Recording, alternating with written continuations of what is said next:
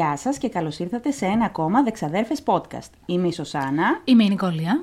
και κάθε φορά σας αφηγούμαστε δύο ιστορίες που μας έκαναν εντύπωση. Και εσείς καλείστε να ψηφίσετε ποια από τις δύο ιστορίες σας αρέσει πιο πολύ. Μπαίνετε στο προφίλ μας στο Instagram Στο Δεξαδέρφες podcast και ψηφίσετε την αγαπημένη σας ιστορία. Μάλλον κάτι δεν έχετε καταλάβει καλά. θέλω λίγο να... Την προσοχή Να σας. πούμε τα βασικά. Δεν το εννοούμε κυριολεκτικά ψηφίστε την αγαπημένη σας ιστορία. Όχι.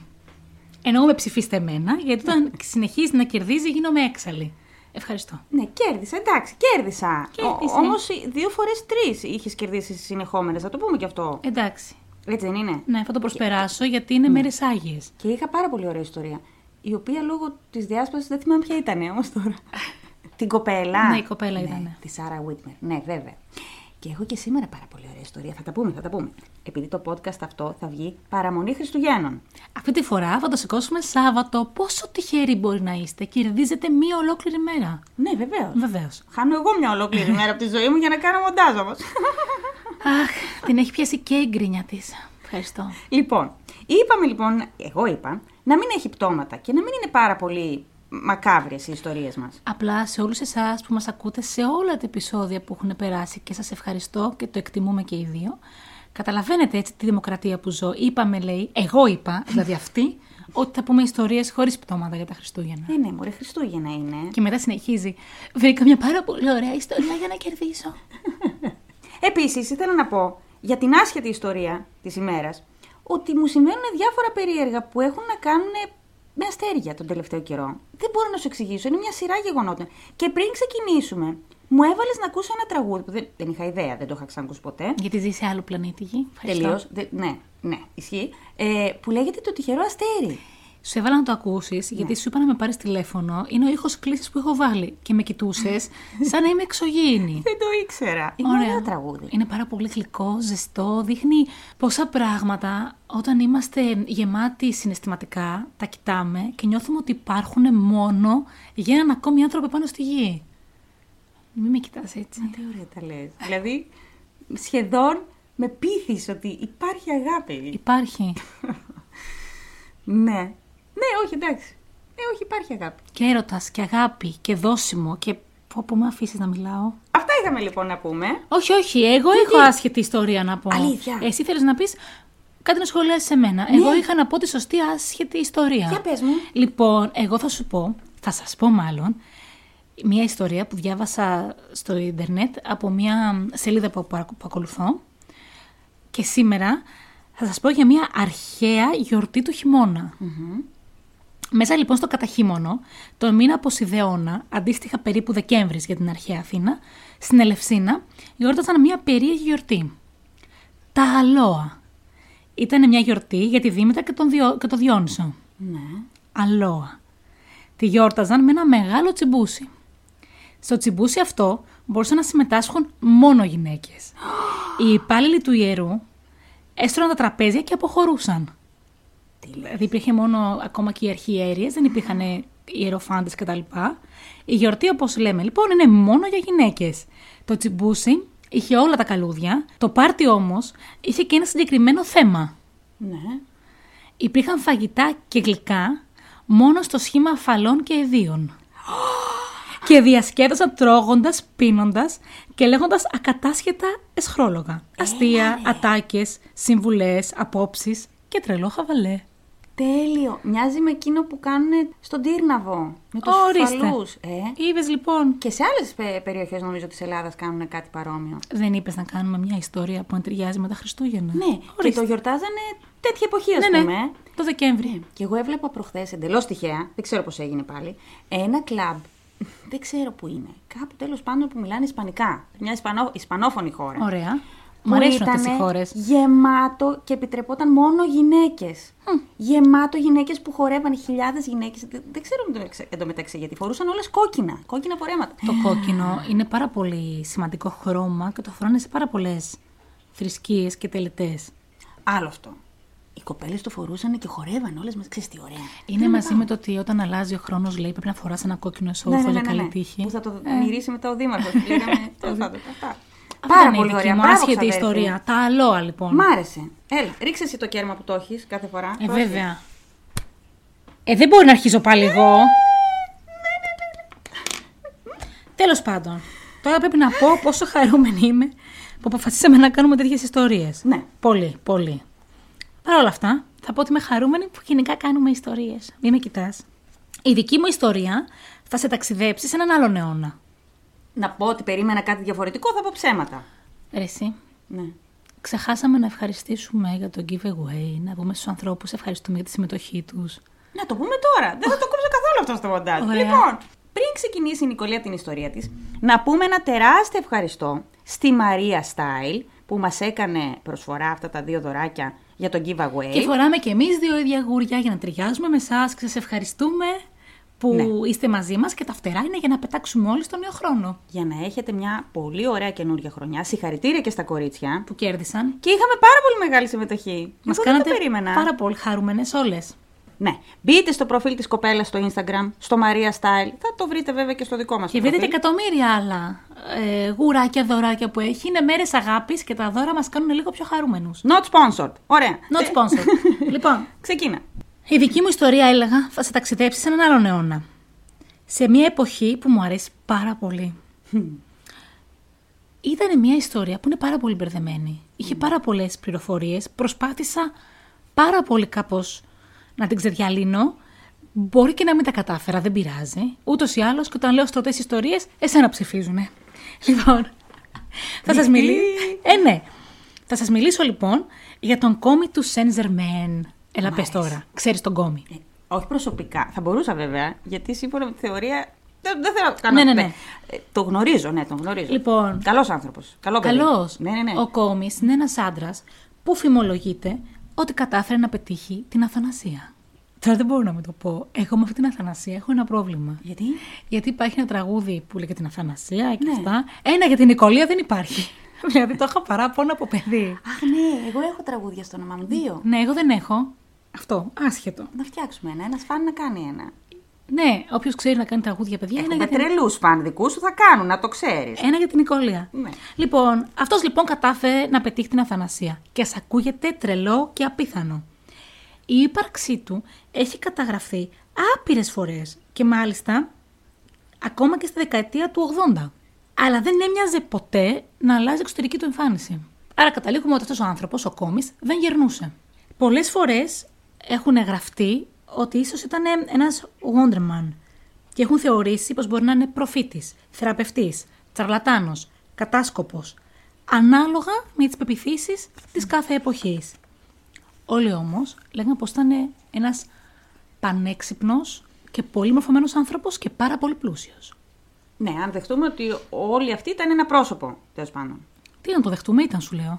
Βρε και εγώ μαζί σου είμαι. Λοιπόν, πάμε να δούμε στην πραγματικότητα ποιος είναι ο αθάνατος κόμις μας. Έχουμε λοιπόν και μία προσωπογραφία του. Αλήθεια. Βεβαίως. Έτσι μπορούμε και συγκρίνουμε τα πρόσωπα στο χρόνο. Έχουμε μια προσωπογραφία του που τη ζωγράφισε ο Νίκολας Τόμας το 1783.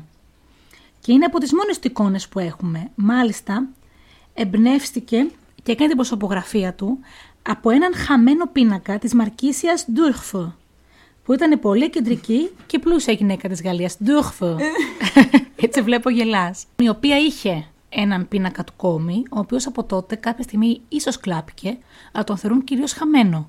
Πριν όμως Χαθεί. χαθεί, τον είχαν δει πάρα πολλά μάτια. Ένας από αυτούς ήταν ο ζωγράφος Νίκολας Τόμας, ο οποίος έφτιαξε την προσωπογραφία του κόμι. Ναι.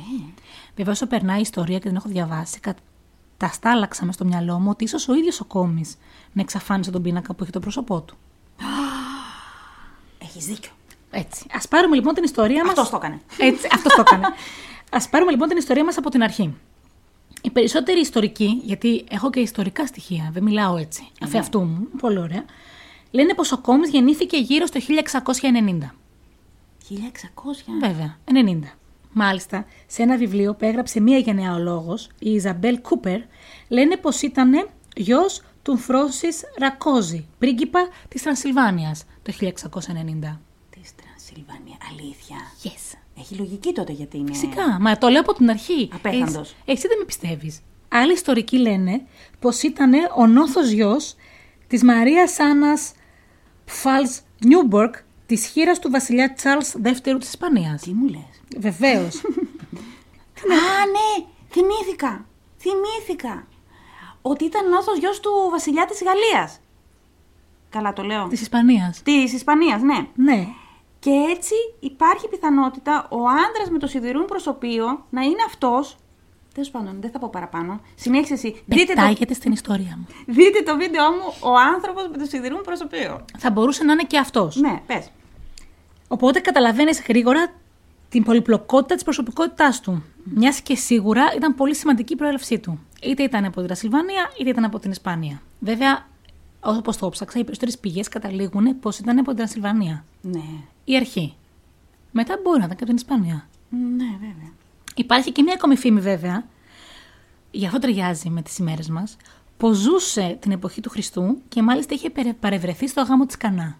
Μια άλλη θεωρία. Δεν θέλω να το κάνω spoiler από τώρα. Ότι όντως είναι ένας άνθρωπος που ζει από τότε, από τα χρόνια του Χριστού, αλλά για άλλο λόγο. Δεν θα του κάνεις spoiler από τώρα, θα την αφήσω να σας Ναι, το πει στο ναι, ναι, τέλος. ναι, στο τέλος. Όμως δεν μπόρεσαν όλα αυτά να τα επιβεβαιώσουν οι ιστορικοί. Που εγώ από ό,τι είδα και διάβασα μετά, υπήρχαν πηγές που το έχουν επιβεβαιώσει. Βλέπεις λοιπόν, ο Κόμη έχει φτάσει πλέον στο όριο του θρύλου. Ζει από την εποχή του Χριστού. Πάμε τώρα λοιπόν στα επόμενα. Αυτό που μπορούμε να πούμε σιγουριά είναι πως ο Κόμη ήταν αλχημιστής.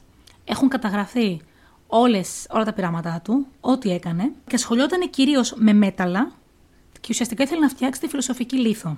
Ναι, ναι, αυτήν που έχουμε συζητήσει στο Χάρι Πότερ.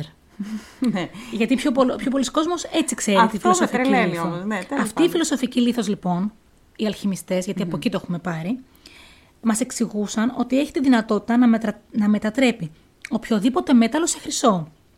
Μιας και μερικός από αυτό, αν γίνει σε άλλη μορφή, ουσιαστικά φτιάχνει το ελιξίριο της αθανασίας. Ναι. Υπάρχει ακόμα και ένα έγγραφο, γι' αυτό είναι όλα ιστορικά καταγεγραμμένα, το 1760 πια, από τον Καζανόβα, ο οποίος μας εξηγεί ότι είχε μια συνάντηση με αυτόν τον κόμι και τον περιγράφει ως έναν εκπληκτικό άντρα που με έναν τρόπο έλεγε πως είναι περίπου 300 ετών. Δηλαδή το έλεγε ο ίδιος ότι. Ναι, ναι, είναι. ναι, Και γνωρίζει τα μυστικά της ιατρικής και ότι μπορεί να λιώνει διαμάντια. Που έλειωνε διαμάντια.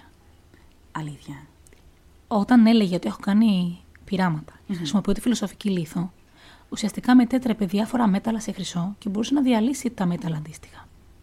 Ναι, αλλά το διαμάντι είναι, είναι, Έχει- είναι κρυσταλλικής μορφής, δεν είναι μέταλλο. Πώς μπορείς να το. Όλα μπορούσε ο μέσα. Εντάξει. Έκανε λοιπόν αυτή τη δουλειά του αλχημιστή ουσιαστικά για πέντε χρόνια στο Σάχη της Περσίας. Α, είχε φτάσει μακριά. Βεβαίως. Μετά, το 1742, ο κόμις μας ήρθε στις Βερσαλίες και μπήκε στον κύκλο πλουσίων με τις γνώσεις και τους τρόπους του. Μιλούσε άπτεστα γαλλικά, γερμανικά, ισπανικά, ολλανδικά, πορτογαλικά, ρώσικα και αγγλικά. Και μιλούσε άψογα για να συνεννοηθεί κινέζικα, λατινικά, αράβικα, σανσκριτικά και αρχαία ελληνικά. Μην αποσβολώνεσαι. Πάτη σοκ. Γιατί αν δεν πρόκειται για έναν άνθρωπο που έχει ζήσει τόσους αιώνες, πώς αλλιώς μπορεί ένας άνθρωπος Δεν μπορεί. να ξέρει τόσες γλώσσες Δεν άπτες; μπορεί. Ε, δεν μπορεί, ρε. Θα μπορούσε ίσως λόγω γυτνίασης χωρών να ξέρει ισπανικά, πορτογαλικά, Ναι. γαλλικά, αλλά ως εκεί. Αρχαία ελληνικά, σανσκριτικά και λατινικά. Και αραβικά. Ε, όχι, δεν γίνεται. Είναι αθάνατος, τέλος. Μέσα λοιπόν σε όλο το ταλέντα ήταν βιρτουόζος στο βιολί. Ναι. Μάλιστα μοιράστηκε συνθέσεις του με τον Τζαϊκόφσκι και δύο από αυτές τις συνθέσεις του υπάρχουν στο Βρετανικό Μουσείο. Που τις, τι είναι που τις έχει γράψει αυτό; Βεβαίως. Σου είπα, είναι βιρτουόζο στο βιολί. Και ήταν και ζωγράφος. Και μάλιστα αμφιδέξιος. Μπορούσε ταυτόχρονα με το ένα του χέρι να γράφει γράμμα και με το άλλο να γράφει ένα ποίημα. Όχι πες. Δεν είναι ένας απίστευτα ξεχωριστός χαρακτήρας. Ναι. Ήταν προφανές πως είχε χρήματα. Αλλά ποτέ δεν βρήκανε κάποια χρήματά του μαζεμένα κάπου ή κάποια περιουσία του. Ε, και πώς; Έφτιαχνε διαμάντια μανίτσα, τι άλλο να Ναι, πω; ρε, εσύ, ναι, όντως. Οι ιστορικοί λένε, βλέπεις, σε κάθε μου πρόταση γράφω. Οι ιστορικοί Ναι. λένε, γιατί είναι στοιχεία που υπάρχουν. Ναι. Οι ιστορικοί λοιπόν λένε πως σε κάθε μέρος που έμενε έφτιαχνε και ένα εργαστήριο. Και μάλιστα μπορούσε εκεί να μετατρέπει τα μικρά διαμάντια σε μεγαλύτερα, με τα οποία κιόλας διακοσμούσε τα ρούχα του. Α, τόσο Του του, άρεσε. πεταματού. Ήταν της Ένα εποχής. διαμαντάκι πρόχειρο. Παρόλο που δειπνούσε συχνά με φίλους, ποτέ δεν τον είχαν δει να τρώει. Πλάκα μου κάνεις αυτό, δεν το ήξερα. Έλεγε βέβαια πως ήταν σε αυστηρή δίαιτα και έτρωγε μόνο βρώμη. Ναι, αλλά πάλι δεν τον είχαν δει να τρώει. Ποτέ. Άσχετο με Τίποτα. αυτούς. Αλλά η δικαιολογία του στα τραπέζια ήταν ότι ε, ακολουθούσε μια συγκεκριμένη διατροφή η οποία περιλάμβανε μόνο βρώμη. Οκ. Το 1760 έγινε κάτι απρόοπτο όταν ήταν στο Παρίσι. Σε μια συγκέντρωση, η κοντέσα Βον Τζόρτζι άκουσε πως ο κόμις θα πήγαινε σε ένα σουαρέ της Madame de Pompadour. Ναι, της γνωστής. Βεβαίως, της ερωμένης του βασιλιά Λούι του 15ου. Οπότε ήθελε και η κόμισα να πάει, γιατί ήταν παλιά γνωστή με τον κόμι. Από το 1710 που ήταν, λέει, ο κόμις στη Βενετία. Με το που τον αντίκρισε, εντυπωσιάστηκε, γιατί ήταν ολόιδιο Ναι. και σ' είχαν περάσει 50 χρόνια. 50 χρόνια, ναι. Και Το δεν... 10 τον είχε δει ναι, ναι. και μέσα το 60. Αφού τον ρώτησε μήπως είχε γνωρίσει τον πατέρα του στη Βενετία, Ε, ναι. Εκείνος της απάντησε πως όχι, οι δυο του ήταν και μάλιστα της περιέγραψε το ειδήλιο που είχαν. Είναι όλα κατανοητά. Είχαν ειδήλιο. Και ξέρεις τι, τό- τότε τα χρόνια ήταν διαφορετικά από ποια άποψη ότι τώρα. Έχουμε τα μέσα ένας άνθρωπος που είναι 70 χρόνων κάπως να διατηρείται. Έτσι. Αυτός. Και υπήρχαν μάλιστα και έγγραφα ιστορικά που αποδείκνυαν ότι όντως το 1710 ήταν στη Βενετία. Και της είπε, έσκυψε λέει στο αυτή και της είπε πολύ λάγνα, Κοντέσα μου, είμαι πολύ μεγάλος, μην με βλέπετε έτσι. Πρόστιχο. Το 1740, στο Συμβούλιο του Βασιλιά Λούι του 15ου, Ναι.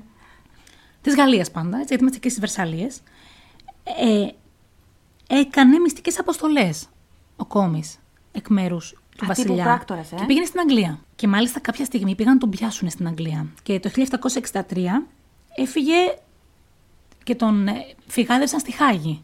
Οκ. Και εκεί γνώρισε τον Καζανόβα. Το 1765 ταξίδεψε στη Ρωσία και έλαβε μέρος στη συνωμοσία που ανέβασε τη Μεγάλη Κατερίνη στο θρόνο. Εκεί υπάρχουν ε, τα έγγραφα της της, ε, Μεγάλης Εκατερίνης γι' αυτό. Το 1774 γύρισε στη Γαλλία, όπου πλέον ήταν ο Λούις ο 16ος βασιλιάς, αυτοκράτορας, μαζί με τη Μαρία Αντουανέτα. Όπου ο Κόμης ήταν ο μοναδικός σύμβουλος Αντουανέτας και λένε πως την προειδοποίησε για την επανάσταση που θα ερχόταν 15 χρόνια μετά. Λοιπόν, ναι. Σκέψου πως υπάρχει ένα βιβλίο του 1821 της Αντουανέτας και έχει μέσα όλο το ημερολόγιο και τα γραπτά της που αναφέρει πως πολλές φορές έπαιρνε τη δική του γνώμη. Άλλωστε η Αντουανέτα ήταν γνωστή για τη φιλαρεσκία της και ότι έψαχνε να βρει το ελιξίριο της Αθανασίας και ότι ο κόμις που ήταν δίπλα της έμοιαζε πάντα να είναι 45 ετών. Λίγο καιρό μετά, το 1779, πήγε στη Γερμανία ο κόμις μας. Στον πρίγκιπα Charles of Hesse Kassel. Εντάξει.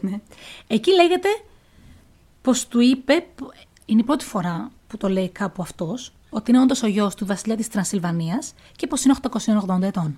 Εγώ έχω καταλήξει ότι κάθε φορά έδινε πολλές πληροφορίες για πολλές πραγματικές του υπάρξεις. Α, Είναι 880 ετών, είναι γιος του βασιλιά της Τρανσιλβανίας. ναι. Δεν σημαίνει ότι ήταν ταυτόχρονα και τα δύο. Ναι, ναι, βέβαια. Έγιναν πάρα πολλοί φίλοι με τον πρίγκιπα τον Charles, δεν μπορώ να το ξαναπώ το επίθετο. και εκεί εφήβρε νέους τρόπους βαφής των υφασμάτων. Και ήταν πάρα, πολλά, πάρα πολύ προσοδοφόρο επάγγελμα αυτό για τον Βασιλιά. Και έφτιαξε και εκεί ένα εργαστήριο. Τώρα θα μου πεις, τι μας νοιάζει αυτό και σου το λέω με τόση προσοχή. Μας νοιάζει γιατί εκεί έμεινε πέντε χρόνια. Σε ένα εργοστάσιο που ήταν σε ιδιοκτησία του πρίγκιπα. Και εκεί έχουμε το μόνο αρχείο που λέει ότι ο Κόμις πέθανε στις 27 Φεβρουαρίου του 1784. Ψέμα, αποκλείεται. Πέθανε ο άνθρωπος. Και τον θάψανε σε έναν ιδιωτικό τάφο στις 2 Μαρτίου. Και στις 3 Απριλίου, που εκπίσανε ό,τι περιουσιακά στοιχεία είχε, τα πήρε το κράτος γιατί δεν είχε κανένα συγγενή εν ζωή. Και το εργαστήριο το άφησε ο Τσάρλς στη χώρα του. Στο κράτος, ναι. Βεβαίως. Κανονικά η ιστορία μας θα τελειώνει κάπου εδώ. Ναι, αποκλείεται. Αλλά όχι. Καταρχήν γιατί. Γιατί λένε πως παρόλο που πέθανε, μετά από 200 χρόνια εμφανίστηκε στη Νέα Ορλεάνη. New Orleans. Λατρεύω τις λέξεις στα αγγλικά. Εκεί εμφανίστηκε με το όνομα Ζακ Saint-Germain και έλεγε Γιατί από πριν πώς ήταν γνωστός; ο κόμις Saint-Germain. Α, ναι. 200 χρόνια μετά είπε ότι είναι ο Ζακ Σεν Ζερμέν. Και εκεί έλεγε πως είναι από την Νότια Γαλλία, μένει στη Royal Street. Ήταν γύρω στα 45 ε, ετών πάλι. ναι. Πλούσιος, μορφωμένος και έκανε τρελά πάρτι. Και φυσικά ποτέ δεν τον είχαν δει να τρώει. Ένα βράδυ σε ένα πάρτι προσπάθησε να δαγκώσει το λαιμό μιας κυρίας που ήταν εκεί καλεσμένη του. Εκείνη τρόμαξε πάρα πολύ και μετά αίματο στο λαιμό της βγήκε να φωνάξει στην αστυνομία. Γύρισε η αστυνομία, πήγε σπίτι να τον βρει, αυτός ήταν άφαντος, αλλά υπήρχαν ρούχα του στο σπίτι από πάρα πολλές διαφορετικές εποχές και ήταν όλα λίγο ματωμένα. Έτσι λοιπόν, φτάνουμε στο θρύλο που λέει ότι μπορεί ο κόμις μας να ήταν και βρικόλακα. Ναι. Και πάμε τώρα πίσω γιατί σε... θέλω να μην αποσυντονίζεσαι. Συνεχίζουμε λοιπόν στα υπόλοιπα στοιχεία που έχουμε και έχουμε στοιχεία του Βολτέρου, που έγραψε και τον κόμι, που έλεγε ένας άντρας που δεν πεθαίνει ποτέ και που με έναν τρόπο ξέρει τα πάντα. Δεν μπορείς να φανταστείς τι έχει γίνει στον εγκέφαλό μου μέσα τώρα. Πόσες θεωρίες. Παρόλο που την ήξερα την ιστορία, ε, και άλλες θεωρίες ξεβιδάνε. Για πες. Και παρόλο που καταγράφηκε λοιπόν ο θάνατός του, το συναντάμε ξανά στα επόμενα χρόνια. Το 1785 το συναντάμε μαζί με τον Μέσμπερ, έναν γνωστό Το υπνοτιστή. Μέσμερ, ναι. Έτσι. Με- το μεσμερισμό. Πολύ- Το κάναμε ολόκληρο κεφάλαιο στην παραψυχολογία αυτό. Είδε που δεν μπορούσα να τα βγάλω αυτά από την ιστορία μου. Ε, Τι, τι; να βγάλω; Αυτός ήταν μεγάλο λαμόγιο. Και ήταν φίλος του κόμι. Πανέξυπνος λέμε. Και ο κόμις. Ναι, αλλά αυτός. Τέλος πάντων, ε, για να το πω πολύ σύντομα. Προσπαθούσε να χρησιμοποιήσει το μαγνητισμό, Ναι, το, ναι. το ζωικό μαγνητισμό ε, για συγκεκριμένους ε, σκοπούς, τέλος πάντων. Και, και έκανε και υπνοτισμούς αυτό. Σαν, υπνο- σαν στην κατηγορία του υπνοτισμού Ναι. είχε βοηθό τον κόμι. Ναι. Τον οποίο κόμι το χρησιμοποιούσε και σαν εκπρόσωπό του στα συνέδρια στο Παρίσι εκείνη τη χρονιά. Ναι. Εκπρόσωπος του Μέσμερ. Κόμις Σενζερμέν. Αλήθεια. είναι. Μια κοντέσα είπε πως τον είδε πολλές φορές ακόμη στη Γαλλία και μάλιστα ήταν παρόν στην εκτέλεση της Μαρίσα Αντουανέτα το 1793. Που ήταν οι φίλοι μαζί του. Βεβαίως. Ναι. Τελευταία φορά εθεάθη στη δολοφονία ενός Δούκα το 1820 και ήταν πάλι 45 ετών. Δύο χρόνια μετά η Δούξα πέθανε. Δεν μάθαμε άλλες πληροφορίες. Ναι. Μέσα στα χρόνια λοιπόν, για να μην εγείρει πολλές υποψίες, από ό,τι καταλάβαμε, Ναι. ο κόμις άλλαζε συχνά ονόματα. Λένε πως ήταν ο ίδιος ο δήμαρχος Φράσερ, ο οποίος ίδρυσε το δικαστήριο του Παρισιού. Του δικαστήριο του; Παρισιού. Α, οκ. Και μετά αυτός ο δήμαρχος εξαφανίστηκε. Έχουμε στοιχεία πως ο δήμαρχος, αυτός ο ίδιος, το 1820 πήγε στα Ιμαλάια και έλεγε πως ήξερε και το δάντι. Και έφτασε στο Γκανγκότρι, την πηγή ενός ιερού ποταμιού. Για ποιο λόγο; Γιατί εκεί λένε ουσιαστικά υπήρχε, υπάρχει η φιλοσοφία ότι από εκεί μπορείς να πάρεις την αθανασία. Οκ. Και έτσι φτάνουμε το 1900 πλέον. Στρογγυλά. 1900, πολύ κοντά μας. ναι. Όπου η μυστικίστρια Έλενα Μπλαβάτσκι Αλήθεια τώρα. Και με αυτήν έχει να κάνει. υποστήριξε πως ο κόμης ζει. Πλάκα μου κάνεις τώρα. Η Μπλαβάτσκι, γιατί σε βλέπω, Ήταν η αλλά. τέτοια της Δεν θέλω να πεις Θεοσοφίας. ποια ήταν. Ναι, Έτσι, θα δεν σταματήσεις, έχω, ναι. είναι η δική μου ιστορία. Ναι. Η Μπλαβάτσκι ίδρυσε τη Θεοσοφική Κοινωνία το 1875. Ήταν μια θεωρία για την πνευματική πραγματικότητα και που χρησιμοποιούσαν τη διέστηση, το meditation, Ναι, το channeling, το. ναι, και, το, αυτά. και ήταν όλο επαναστατικό. Το 1870 η Μπλαβάτσκι μίλησε για κάποια φωτεινά όντα της αρχαίας σοφίας που μοιάζουν με αγγέλους που έχουν ανθρώπινη μορφή. Ναι. Οι ίδιοι αυτοί λέγανε πως ο κόμις θα μπορούσε ακόμα και να μεταφέρεται όπου θέλει. Ουσιαστικά, ο αρχηγός των αρχαίων σοφών ήταν ο κόμις. Αυτό μας έλεγε η Μπλαβάτσκι. Η οποία Μπλαβάτσκι έχει και φωτογραφία με τον κόμι. Πολλοί λένε ότι ουσιαστικά ο κόμις μας μπορούσε να μετασαρκωθεί. Και μια πολύ συγκλονιστική μετασαρ... μετασάρκωσή του είναι ο μάγος Μέρλιν, του βασιλιά Αρθρούρου, που έζησε το 540 έως τον Αύγουστο του 584. Και παρόλο που λες ότι δεν υπήρχε ο μάγος Μέρλιν, στην ουσία τα πιο πολλά στοιχεία δείχνουν ότι ο μάγος υπήρχε, ο βασιλιάς Αρθούρος δεν υπήρχε. Ναι. Ισχύει αυτό. Και είναι ο κόμις μας. Ουσιαστικά λένε πως ο κόμις μας ήταν ο επιστήμονας του 17ου αιώνα, ο Sir Francis Bacon, ο οποίος πέθανε την Κυριακή του Πάσχα το 1626. Και έτσι ποτέ δεν βρήκαν το πτώμα του και ποτέ δεν είχαν θεωρήσει ότι αυτός πέθανε στην πραγματικότητα. Και υπήρχαν ακόμη θεωρίες πως Μπορώ να πω άπειρες θεωρίες, αλλά αν ξέρουμε ότι μπορούσε να ήταν ο Χριστόφορος Κολόμβος, ποιος ποιος ακόμη θα μπορούσε να ήταν ο κόμης, ο Πλάτονα. Αλλά δεν θα εντρυφήσω στην αρχαία Ελλάδα. Θα συνεχίσω δίνουμε καλά. ατελείωτη Έχεις και κάψει θα τον φτάσω στο 1972. Έφτασε επιτέλους. Και πού είμαι; Ε, Στο Παρίσι. α, οκ. Όπου εμφανίζεται ένας μάγος, ο Ρίτσαρντ Τσάνφρεϊ, που έλεγε πως μπορεί να μεταμορφώσει τα μέταλλα σε χρυσό. Σου θυμίζει κάτι; Στην πορεία λοιπόν, βέβαια, ο Ρίτσαρντ Ναι. ε, έγινε ένα medium και εμφανιζόταν σε διάφορα κανάλια της τηλεόρασης. Εμφανίστηκε στα κρατικά κανάλια της τηλεόρασης της Γαλλίας, στα ιδιωτικά κανάλια και έκανε ολόκληρη επίδειξη για το πώς φτιάχνει το χρυσό. Και όντως το έφτιαχνε. Στην πορεία έγινε τόσο διάσημος που τον καλούσαν σε παλάτια και κάστρα. Και έλεγε πως πάρα πολλά χρόνια πριν είχε ξαναβρεθεί σε αυτά. Και μάλιστα το τεκμηρίωνε Λέγοντας πράγματα για την αρχιτεκτονική των κάστρων ή για των παλατιών, όπως που ήταν παλιά οι σκάλες ή κρυφά περάσματα, που ήταν αδύνατο να τα ξέρει διαφορετικά. Ένας μάλιστα Ισπανός δημοσιογράφος είπε πως είδε τον Ρίτσαρντ, Τσάντρι. μπράβο, στο σπίτι του, το δικό του σπίτι, Ναι.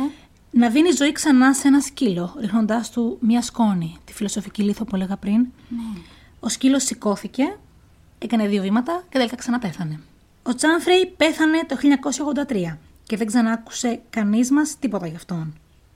Αλλά αναρωτιέμαι, μήπως περιμένουμε απλά την κατάλληλη στιγμή για να μας αποκαλυφθεί; Τελικά ήταν απλά ένας χρονοταξιδιώτης ή ένας απατεώνας εποχής που βρήκε τρόπους να δικτυωθεί; Αυτός ήταν ο κόμις μου. Όταν ξεκίνησε να λες την ιστορία, ήμουνα σε φάση. Εντάξει, το έχω ακούσει, ρε παιδί μου. Έχω δει βιντεάκια, έχω αυτό. Αλλά είπες τόσες πολλές θεωρίες. Είπες τόσα πράγματα που δεν τα ήξερα ή τα είχα ξεχάσει, μάλλον. Και δεν είπα ξέρω. και τα μισά από ό,τι βρήκα. Ναι. Για να μην κουράσω τους ακροατές που ελπίζω να μην έχουν κλείσει το Spotify τόση ώρα που μιλάω. Καταρχάς, νομίζω ότι μέσα μου πλέον ξέρω τι κάνει ο Ζώο Σαπουτζάκη. Είναι φίλη του, του κόμι. Δεν Ωραία, εξηγείται. ναι. αλλιώς. Ωραία. Ε, Ναι, η Ζωζό όμως γερνάει. Ο κόμις μένει πάντα 45. Ναι, εντάξει. Ναι, ισχύει. Δεύτερον, ε, υπάρχει μια θεωρία που δεν την. Δεν έχω βρει πάρα πολλές λεπτομέρειες για αυτήν. Την είχα ψάξει μια άλλη φορά για άλλο λόγο. Που λέει ότι υπήρχε ένας Ρωμαίος στρατιώτης, τον οποίο ο Χριστός είχε καταραστεί ε, όταν ήταν νομίζω στο Σταυρό που του τρύπησε το. με τη λόγχη.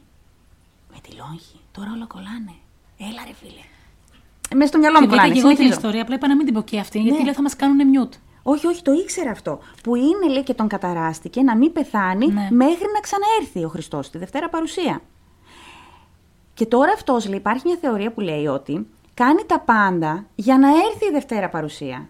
Γιατί θέλει να λυτρωθεί. Είδες που ταιριάζει, ταιριάζει με το κλίμα των Χριστουγέννων. Ναι, ναι. Και επίσης αυτό φαίνεται σαν αυτός ο άνθρωπος να είναι σε κομβικές θέσεις Πάντα. σε συγκεκριμένες χρονικές στιγμές που έπρεπε να είναι για να επηρεάσει τη ροή τη ιστορίας με τέτοιο τρόπο ώστε να φτάσουμε εδώ που είμαστε τώρα. Λες και ήξερε ότι κάποια πράγματα ότι θα συμβούν και βρισκόταν σε συγκεκριμένες θέσεις για να τα σμπρώξει λίγο. Έτσι.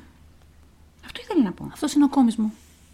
Και επίσης μου έκανε τρομερή εντύπωση αυτό που λες ότι. που δεν το θυμόμουν ότι δεν έτρωγε μπροστά σε άλλους. Ποτέ. Δεν τον έχει δει ποτέ κανένας να τρώει. Ήξερε την Πλαβάτσκι, ήξερε την Αντουανέτα, ήξερε το. Ποια άλλη μου είπες ότι και μου έκανε εντύπωση; Την Ποβαρή. Ναι, Ήξερε το, τον, Τσα, τον Λούις, τον τέτοιον. Ήταν γιο υποτίθεται του βασιλιά της Τρανσιλβανία. δηλαδή. Είναι, το, είναι. Τι γίνεται; Αυτός είναι ο κόμις μου. Να Που μάθεις. Κάποιοι από αυτούς βέβαια θα μπορούσαν να είναι μεμονωμένα άτομα, ρε παιδί μου. Ναι. Έτσι, που έζησαν και πέθαναν. Αλλά άλλοι δεν εξηγείται. Ή, ας- α- ή θα μπορούσε να είναι χρονοταξιδιώτης, θα μπορούσε να είναι ένας άνθρωπος που έχει βρει έναν τρόπο να μετενσαρκώνεται, να περνάει από σώμα σε σώμα. Όταν τελειώσουμε αυτό το επεισόδιο, Ναι. θα σου πω τι πιστεύω εγώ. Αλλά μην μας ακούσουν. Εγώ, ναι, όχι, μου έκαψες στον εγκέφαλο και δεν είμαι σε θέση τώρα να πω τη δικιά μου ιστορία. Αλήθεια. Όχι, τώρα να την πεις. Εσύ που λύσαξες να κάνουμε μια γλυκούλικη ιστορία για τα Χριστούγεννα. Πάρα πολύ ωραία, ξαδέρφη. Ευχαριστώ. Γιατί εγώ τον κόμμα δεν τον ήξερα, τώρα τον διάβασα. Δεν θα πεις την άποψή σου. Όταν κλείσουμε.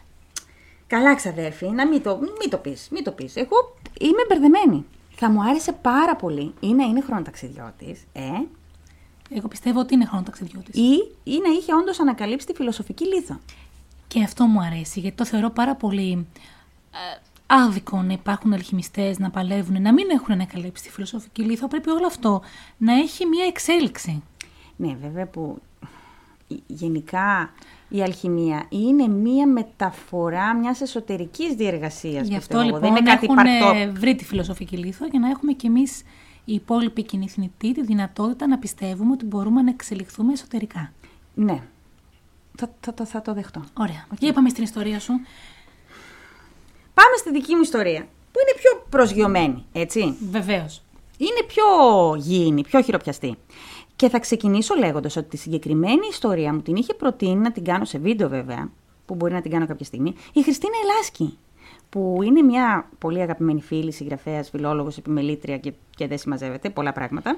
Και μου είχε πει κάνει μια φορά ένα βίντεο για το θάνατό του. Και λέω γιατί, για τον Edgar Allan Poe μιλάμε. Έτσι. Ναι.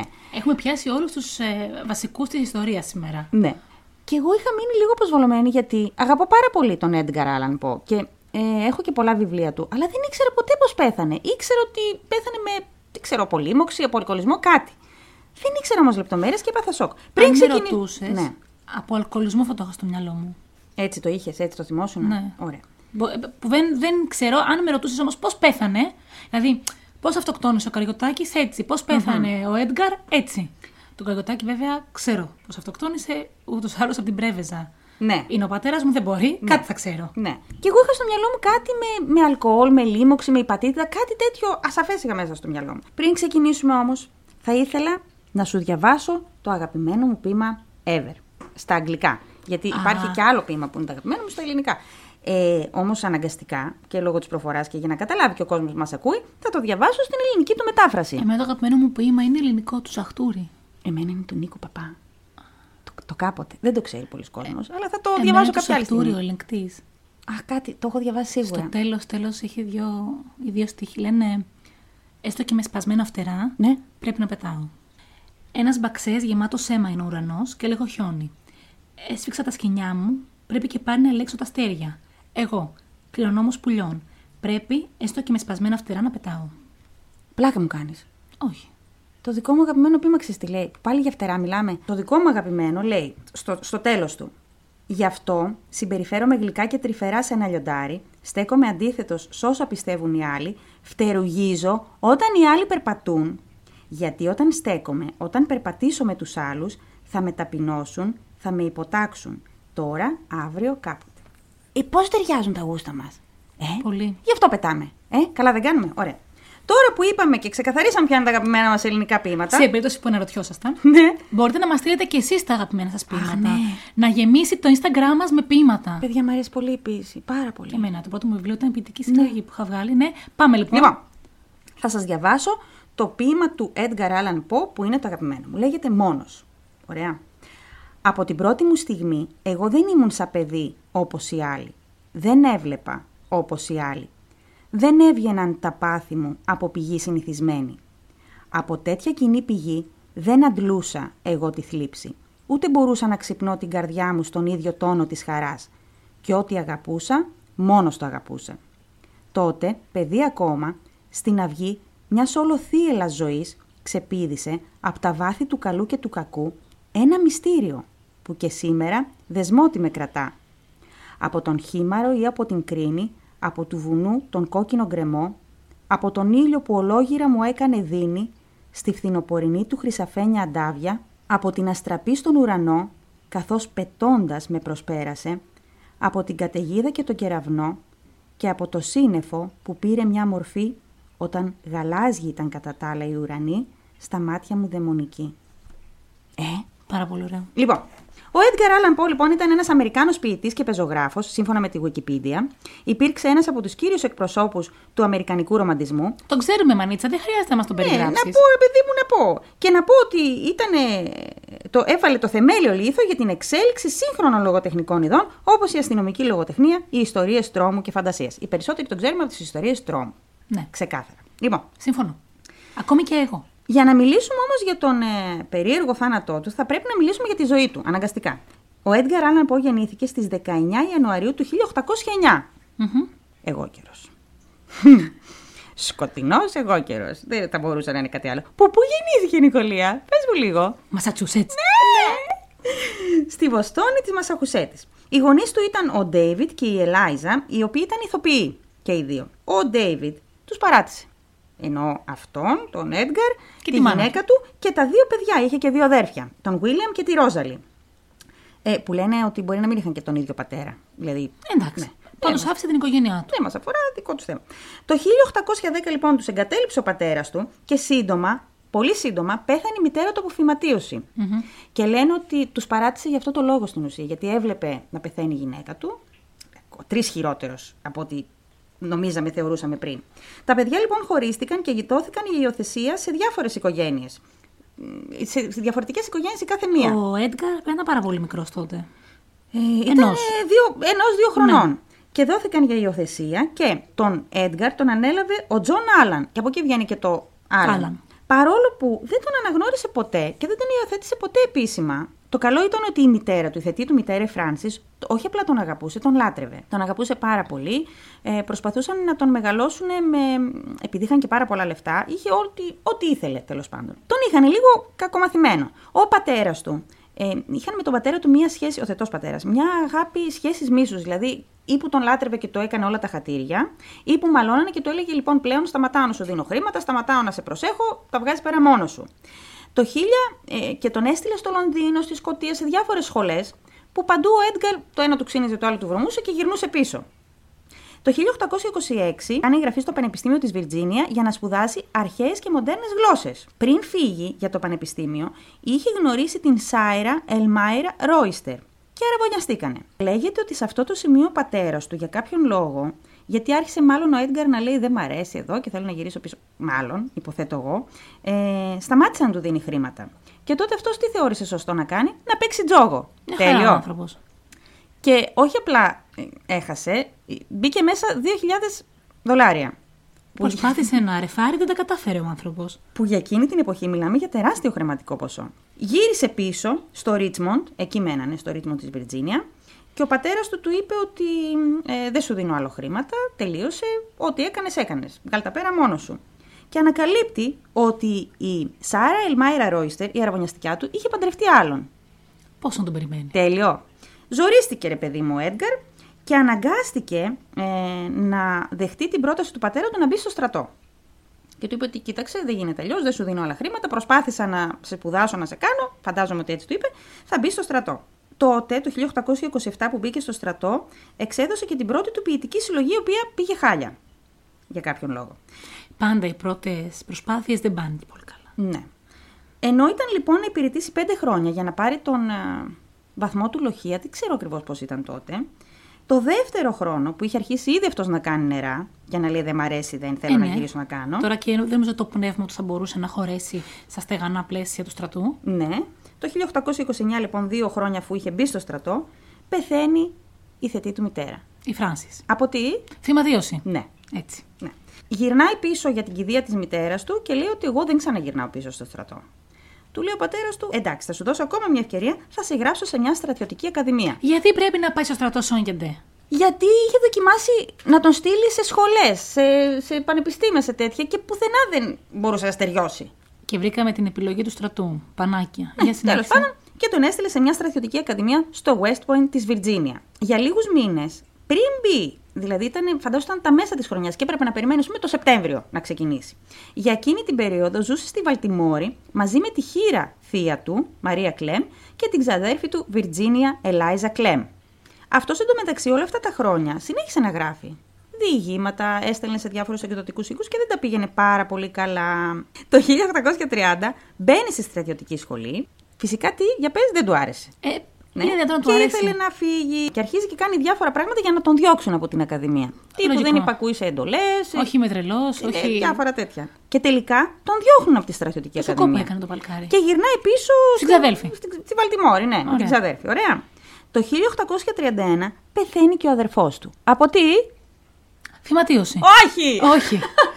πεθαίνει ο αδερφός του από επιπλοκές από αλκοολισμό. Ωραία. Θέλω να το κρατήσει αυτό, είναι το πάρα κρατάω. πολύ σημαντικό. Είναι δικό μου. Το κρατάω. Τον Μάιο λοιπόν του 1836, και ενώ είναι ε, στην ε, Βαλτιμόρη με τη θεία του και την ξαδέρφη του, αποφασίζει να παντρευτεί την ξαδέρφη του. Αυτός 26, αυτή 13. Αυτό στο ενδιάμεσο, αφού είχε δοκιμάσει και είχε δοκιμάσει στρατιωτικές σχολές, σχολές, πανεπιστήμια τέτοια, άρχισε να δουλεύει σε διάφορες εφημερίδες, τύπου έγραφε μικρά άρθρα, μικρές Αυτό που ιστορίες. του τέριαζε. Και σε αυτό όμως δεν ήταν καλός. Γιατί τι έκανε; Παράδειγμα, του έδιναν μία ε, προθεσμία και του λέγανε μέχρι την Παρασκευή πρέπει να παραδώσει αυτό το άρθρο.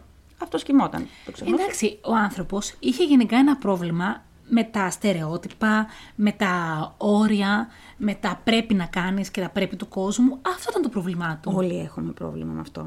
Αλλά. Ε, γιατί τον κατηγορούμε ξέρεις το αν τι είναι. κατακαημένο. Θα σου πω. Έχει περάσει πάρα πολλά μέχρι τώρα. Ε, ναι. Ε, Στα λόγια μου έρχεσαι. Είναι λογικό να έχει πολλά ψυχολογικά προβλήματα. Και είναι λογικό να θέλει και μια σταθερά, είναι λογικό να λατρεύει την ξαδέλφη. Είναι λογικό όλο. Ναι, είναι το αλλά πρόβλημά είναι μας; πρώτη φορά στη ζωή του που φαίνεται ότι όλα του πηγαίνουν καλά. Δηλαδή, ε, είναι παντρεμένος. Ε, έχει αρχίσει οικονομικά να τα πηγαίνει καλύτερα. Δουλεύει σε εφημερίδες και γράφει άρθρα και βιβλία. Κάνει Ναι. αυτό που πάντα ήθελε. Ναι. Και τα, πάλι τα σκατώνει.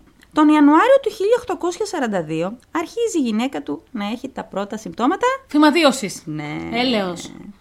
Και ο Πο λοιπόν έπεσε σε κατάθλιψη, βλέποντας τη γυναίκα του, γιατί λένε ότι την έβλεπε σαν θεά, την είχε σαν κούκλα, ρε παιδί μου, της φερότανε. Μετακόμισαν σε διάφορες πόλεις που είχε καλύτερο περιβάλλον για να μήπως μπορέσει και το αντιμετωπίσει. Το 1845, τρία χρόνια αργότερα, γράφει το κοράκι, που πήγε πάρα πολύ καλά και άρχισε να γίνεται πάρα πολύ γνωστός. Όμως, τον Ιανουάριο του 1847, δύο χρόνια αργότερα, ε, πεθαίνει η Βιρτζίνια στη Νέα Υόρκη, 24 ετών πλέον, και αυτός 37. Λένε ότι κόλλησε και αυτός εκείνη την περίοδο φυματίωση, αλλά κατάφερε να το ξεπεράσει. Καταλαβαίνεις λοιπόν ότι έπεφτε όλο και πιο βαθιά στην κατάθλιψη. Λένε εδώ οι διάφορες μαρτυρίες ότι άρχισε να πίνει. Που και αυτό θα το εξετάσουμε αργότερα. Λένε ότι ακόμα και ένα ποτήρι κρασί τον έκανε χάλια. Και αποφάσισε λοιπόν να επιστρέψει, να φύγει από τη Βαλτιμόρη που έμενε με τη θεία του και τη γιαγιά του και την ξαδέρφη του και να γυρίσει στη Βιρτζίνια, στο Τι Ρίτσμοντ. ξαδέλφη, ρε, πέθανε. Ναι, αυτή που πέθανε. Εκεί, ναι, εκεί που μέναν τέλος πάντων. Να γυρίσει πίσω στη Βιρτζίνια και αραβωνιάστηκε την Σάρα Ελμάιρα Ρόιστερ. Την θυμάσαι αυτή να; Όχι. Είναι αυτή που είχε αραβωνιαστεί. Τον παράτησε με- και παντρεύτηκε που- μάλλον. Ναι. Ωραία. Το Γιατί πιστεύεις την αυτό; αραβωνιάστηκε; Δεν ξέρω. Ωραία. Μάλλον ήταν, την αγαπούσε ακόμα. Την αγαπώ. Γενικά έψαχνε κάπου να παγκιστρωθεί αυτά. Ναι, μωρέ, καημένος. είναι ε, κατάλοιπα από την παιδική του ηλικία που τον παράτησε ο πατέρας του, που πέθανε η μητέρα του, Ναι. που τον πήρανε οι άλλες οικογένειες, που άλλες ανάδοχες πήραν τα αδέλφια του, που πέθανε. Είναι λογικό. Τέλος πάντων, η Σάρα Ελμάιρα Δεν πάνε Ρόιστερ. από τα πτυχία ψυχιατρικής εδώ πέρα. Η Σάρα λοιπόν είχε παντρευτεί, είχε χειρέψει και τώρα είπε να αραβωνιαστεί. Ξαναπαντρευτεί. Ναι, άκου το. Δεν, δεν θα το σχολιάσω και αυτό. Η ζωή του λοιπόν καταλαβαίνεις ότι ήταν μια πολύ περιπετειώδης ζωή και πολύ Στενάχωρη. άσχημη. Στενάχωρη. Πολύ ζώρικη. Πληγωμένη. Και θα δεις ότι είχε ένα τέλος που αρμόζει στην υπόλοιπη ζωή του. Έτσι. Περίεργο, στενάχωρο, δύσκολο. Δώσ' το μας. Στις, στις 27 Σεπτεμβρίου του 1849 έφυγε από το Ρίτσμοντ για να πάει στη Νέα Υόρκη. Δεν είπε όμως σε κανέναν για ποιο λόγο πηγαίνει στη Νέα Υόρκη. Είπε ότι πηγαίνει για δουλειές. Δεν είπε σε κανέναν πότε θα επέστρεφε. Από το Ρίτσμοντ μέχρι τη Νέα Υόρκη είναι γύρω στα 333 μίλια. Ωραία η απόσταση. Που για τότε, ρε παιδί μου, το 1849 μπορεί να κάνει και μέρες ολόκληρες να το πάει. έχει ξανακάνει όμως. Το έχει ξανακάνει πολλές φορές, ναι. Και ξεκίνησε με ένα μπαούλο και μια μικρή χειραποσκευή. Υποθέτουμε ότι θα πήγαινε με τρένο. Στις 3 Οκτωβρίου του 1849 βρέθηκε σε μια πάρα πολύ περίεργη κατάσταση στη Βαλτιμόρη του Μέριλαντ, στη μισή περίπου απόσταση, δηλαδή ήταν 330 χιλιόμετρα το ταξίδι του, γύρω στα 160 χιλιόμετρα είναι αυτή η πόλη, σε μια κατάσταση μ, σε παραλήρημα, να μην βγάζει κανένα νόημα, αυτά που έλεγε δεν έβγαζαν κανένα νόημα, έμοιαζε σαν να ήταν μεθυσμένος ή να είχε δηλητηριαστεί, ήταν σε λίθαργο, σε μια πάρα πολύ περίεργη κατάσταση, σε μια ταβέρνα τον βρίσκουνε, στο Ryan Stavern. Το Ryan Stavern εκείνη την ημέρα ήταν εκλογικό κέντρο. Θέλω να το κρατήσει αυτό. Δηλαδή, εκεί που βρέθηκε, σε αυτή την παραζάλη, ήταν εκλογικό κέντρο. Ένας τυπογράφος ονόματι Walker τον βρήκε, ο οποίος βρήκε τον Τζόζεφ E. Snodgrass, έναν γιατρό που ήταν γνωστός του Πο στη συγκεκριμένη πόλη και του έστειλε ένα γράμμα που έλεγε τα εξής. Αγαπητέ κύριε, υπάρχει ένας κύριος που βρέθηκε εδώ, ο οποίος ισχυρίζεται ότι είναι φίλος σας και λέγεται Edgar Allan Poe. Είναι σε σύγχυση και χρειάζεται βοήθεια. Παρακαλώ, επικοινωνήστε μαζί μου. Τζόζεφ Walker. Ο Snodgrass λοιπόν, ο οποίος ήταν γιατρός είπαμε, πήγε και βρήκε τον Πο στο νοσοκομείο όπου είχε εισαχθεί. Ο Walker του είπε ότι όταν το βρήκαν ε, φορούσε ρούχα που προφανώς δεν ήταν δικά του. Δηλαδή είχε εξαφανιστεί, είχε ξεκινήσει το ταξίδι 27 Σεπτεμβρίου και μέχρι τις 3 Οκτωβρίου είναι Πέντε μέρες. 5-6 μέρες τέλος πάντων. Φορούσε ρούχα που δεν ήταν δικά του. Φορούσε ένα ψάθινο καπέλο που δεν ήταν δικό του και δεν συνήθιζε να φοράει ψάθινο καπέλο. Δεν φορούσε γυλαίκο που πάντα φορούσε γυλαίκο και τα παπούτσια ακόμα λέει δεν ήταν δικά του. Ήταν πάρα πολύ λερωμένα τα ρούχα του και μουρμούριζε κατάληπτα. Έλεγε πράγματα που δεν έβγαζαν κανένα νόημα. Πώς είναι, ας πούμε, όταν ένας άνθρωπος είναι πάρα πολύ μεθυσμένος ή όταν έχει πάθει εγκεφαλικό, κάποια εγκεφαλική βλάβη τέλος πάντων. Επειδή όμως δεν ήξεραν τι να τον κάνουν και δεν ήξεραν τι ακριβώς του είχε συμβεί, τον είχαν στο τμήμα του νοσοκομείου που είχαν τους τους αλκοολικούς. Μέσα στην παραζάλη του φώναζε συνεχώς κάποιον Ρέινολτς, που δεν ξέρουμε, κανένας μας δεν ξέρει ποιος είναι ο Ρέινολτς. Ζητούσε συνεχώς τη γυναίκα του που μπέρδευε τα ονόματά της. Μια έλεγε τη Σάρα, μια έλεγε τη Βιρτζίνια, μια έλεγε ότι μένει στην Βιρτζίνια, μια έλεγε ότι μένει στη Βαλτιμόρη, δηλαδή κανένα νόημα. Δεν θυμόταν που είναι η βαλίτσα του και η βαλίτσα του βρέθηκε από εκεί από που είχε ξεκινήσει. Σαν να μην την πήρε ποτέ μαζί του. Ναι, στο Ρίτσμοντ πάλι σε μια ταβέρνα. Τέλος πάντων, στις 7 Οκτωβρίου του 1849, σε ηλικία 40 ετών, πεθαίνει μέσα στο νοσοκομείο και χάνονται όλα τα έγγραφα τα ιατρικά. Χάνονται, σε εισαγωγικά. Δεν ξέρουμε λοιπόν ποια, ποια ήταν τα συμπτώματά του, τι ακριβώς φαρμακευτική αγωγή του δώσανε, ε, αν είχε κάποια σημάδια στο σώμα του, δεν ξέρουμε τίποτα. Ξέρουμε απλά ότι πέθανε στις 7 Οκτωβρίου του 1849. Ο γιατρός ο οποίος τον είχε αναλάβει, ο Δόκτωρ Μωράν, άρχισε λίγο να βάζει σάλτσες στην πορεία. Γιατί κατάλαβε ότι αυτός είναι ψηλογνωστός, ο Έντγκαρ. Στην αρχή έλεγε ότι πέθανε 2 Οκτωβρίου, μετά έλεγε ότι πέθανε 6 Οκτωβρίου, μετά έλεγε ότι πέθανε 7 Οκτωβρίου. Δηλαδή συνεχώς μίκρινε το χρόνο που ήταν στο νοσοκομείο, μάλλον για να μην κατηγορήσουν αυτόν ότι κάτι έκανε λάθος ή για να καλύψει κάτι άλλο. Ωραία. Σε συνεντεύξεις που έδωσε και ομιλίες που έδωσε αργότερα, ήταν πάρα πολύ κάθετος ότι ενώ ο Πο έδειχνε σημάδια αλκοολισμού, δεν έδειχνε όλα τα σημάδια αλκοολισμού και δεν μύριζε και αλκοόλ όταν το βρήκανε. Από την άλλη, ο Σνότγκρας, ο φίλος του που του είχαν στείλει το γράμμα, έλεγε ξεκάθαρα και επέμενε ότι είχε όλα τα σημάδια αλκοολισμού και ότι πέθανε από το αλκοόλ. Γιατί όμως, γιατί αυτός ο Σνότγκας ήταν μέλος του κινήματος Temperance, που ήταν κατά του, της κατανάλωσης αλκοόλ. Okay. Ήταν, ξέρεις, πριν την Οπότε θέλει να το χρησιμοποιήσει. Και Μπράβο. Να... Ότι κοίτα να δεις, ο φίλος μου ο Πο πέθανε από αλκοολισμό. Γι' αυτό και εσείς μην πίνετε, Ναι, γιατί ναι. θα γίνετε σαν το φίλο μου. Και ξεκινάμε τώρα τις θεωρίες. Η μία θεωρία φυσικά ήταν ότι ήταν αλκοολισμός. Ότι, ε, τέλος πάντων, Είδε είχε- καλά ήταν η πρώτη σκέψη μου. ότι αν με ρωτούσες πώς πέθανε, Ναι. πέθανε από το αλκοόλ. Όμως, δεν υπάρχουν μάρτυρες που να τον είδανε να πίνει και δεν εξηγείται γιατί βρέθηκε με άλλα ρούχα. Μμμ. Θυμάσαι που σου είχα πει ότι ο αδερφός του πέθανε από αλκοολισμό; Ναι. Υπάρχει μια θεωρία που λέει ότι έχουν μια γενετική ανομαλία, είχαν, που δεν μπορούσαν να αντέξουν έστω και ένα ποτήρι αλκοόλ. Μ' αρέσει Που έχει αυτή. μια λογική. Απ' την άλλη, όμως, γιατί ο άλλος έλεγε ότι δεν μύριζε αλκοόλ και δεν είχε όλα τα συμπτώματα που θα έδειχνε ένας αλκοολικός; Γιατί το ότι έχουν τη γενετική ανομαλία δεν σημαίνει ότι θα έχετε συμπτώματα του αλκοολικού. Ναι, γιατί και με ένα ποτήρι ίσως θα ναι, πήγαιναν τα οπότε. χάλια. Ναι, γι' αυτό. Ναι, πώς εξηγήσει όμως τα ρούχα που φορούσε άλλα ρούχα; Η άλλη θεωρία που μου άρεσε πάρα πολύ και τη βρίσκω πάρα πολύ λογική από όλα αυτά που άκουσα, μου βγάζει πιο πολύ λογική από όλα, ήταν ότι πρόκειται, ε, πρόκειται για μια περίπτωση κούπινγκ, που είναι ακριβώς τι; Θυμάσαι που σου είπα ότι είχαμε εκλογές εκείνη την Ναι, το ημέρα θυμάμαι. και ότι εκείνη η ταβέρνα ήταν εκλογικό κέντρο; Ταβέρνα, εκλογικό κέντρο. Εξαιρετικό. Τύπου τάβερν, ρε παιδί μου. Ναι, δεν ναι. ξέρω πώς Όχι, μεταφράζεται. όχι, Τέλος εντυπωσιακό αν πάντων. μη τι άλλο. Ναι. Ότι κάνανε Θυμήσου τι; του χρόνου που θα έρχονται εκλογές να πάμε σε μια ταβέρνα να ψηφίσουμε. Άκου όμως τώρα. Κάθε φορά λέει, που ψήφιζε κάποιος, τον κερνούσαν μετά ένα ποτό. ναι. Τέλειο. Το οποίο το πλήρωνε μάλλον οι υποψήφοι, δεν ξέρω ποιοι. Το κούπινγκ λοιπόν ήταν ακριβώς τι. Απήγαγαν έναν άνθρωπο, τον βάζαν να ψηφίσει το δικό τους υποψήφιο. Ωραία. Τον κερνούσαν ένα ποτό. Μετά τον πηγαίναν αλλού. Ε, του αλλάζανε ρούχα, του δίνανε μια άλλη ταυτότητα και ξαναπηγαίνανε τον ίδιο σε άλλο εκλογικό κέντρο ή στο ίδιο εκλογικό κέντρο για να ψηφίσει πάλι το δικό τους υποψήφιο Οκ. τον κερνούσαν ένα ποτό. Το βλέπεις πώς γίνεται. Δηλαδή, κάθε φορά που ψήφιζε, Και φαντάζομαι ότι του δίναν και λεφτά γι' αυτό. όχι, τον Α. απήγαγαν. Α, ήταν με το ζόρι, μάλιστα. Ήταν με το ζόρι. Για να παίρνει πολλούς ψήφους ο δικός τους υποψήφιος. Ωραία. Ναι. Οπότε έτσι εξηγείται και γιατί φορούσε άλλα ρούχα. Δεν έχει Ναι, μια λογική. Αυτό έχει μια λογική. Ναι, έχει μια λογική. Συνήθως όμως αυτούς μετά τους σκότωναν. Γιατί; Γιατί δεν μπορούσαν να μιλήσουν. Να πούνε ότι ξέρεις τι, εμένα με κάνανε έτσι και με βάλανε. Οπότε ξέρεις, υπάρχει νοθεία στις εκλογές. Ναι.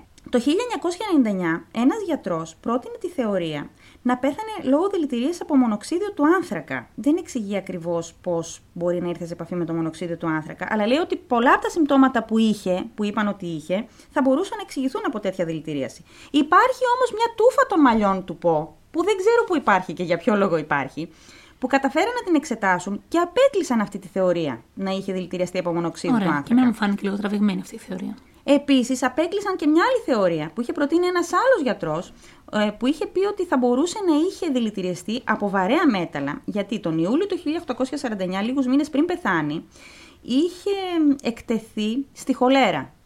Ωραία. Και κάποιος γιατρός του είχε δώσει χλωριούχο υδράργυρο, που ήταν το φάρμακο για τη χολέρα, και του το είχε δώσει σε μεγάλα ποσ- ποσοστά, σε μεγάλη περιεκτικότητα τέλος πάντων, και έτσι εξηγούνται και όλα τα συμπτώματα και οι παρεστήσεις που είχε.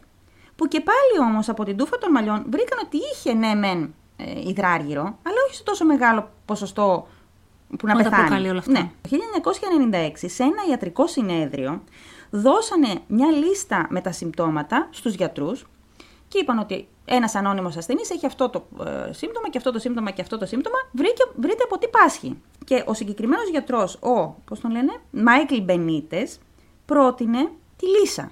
Ναι. Που και τότε ήταν πάρα πολύ διαδεδομένη. Και από τις γάτες και από αλεπούδες και από τα ζώα, διάφορα που μπορεί να. τέλος πάντων.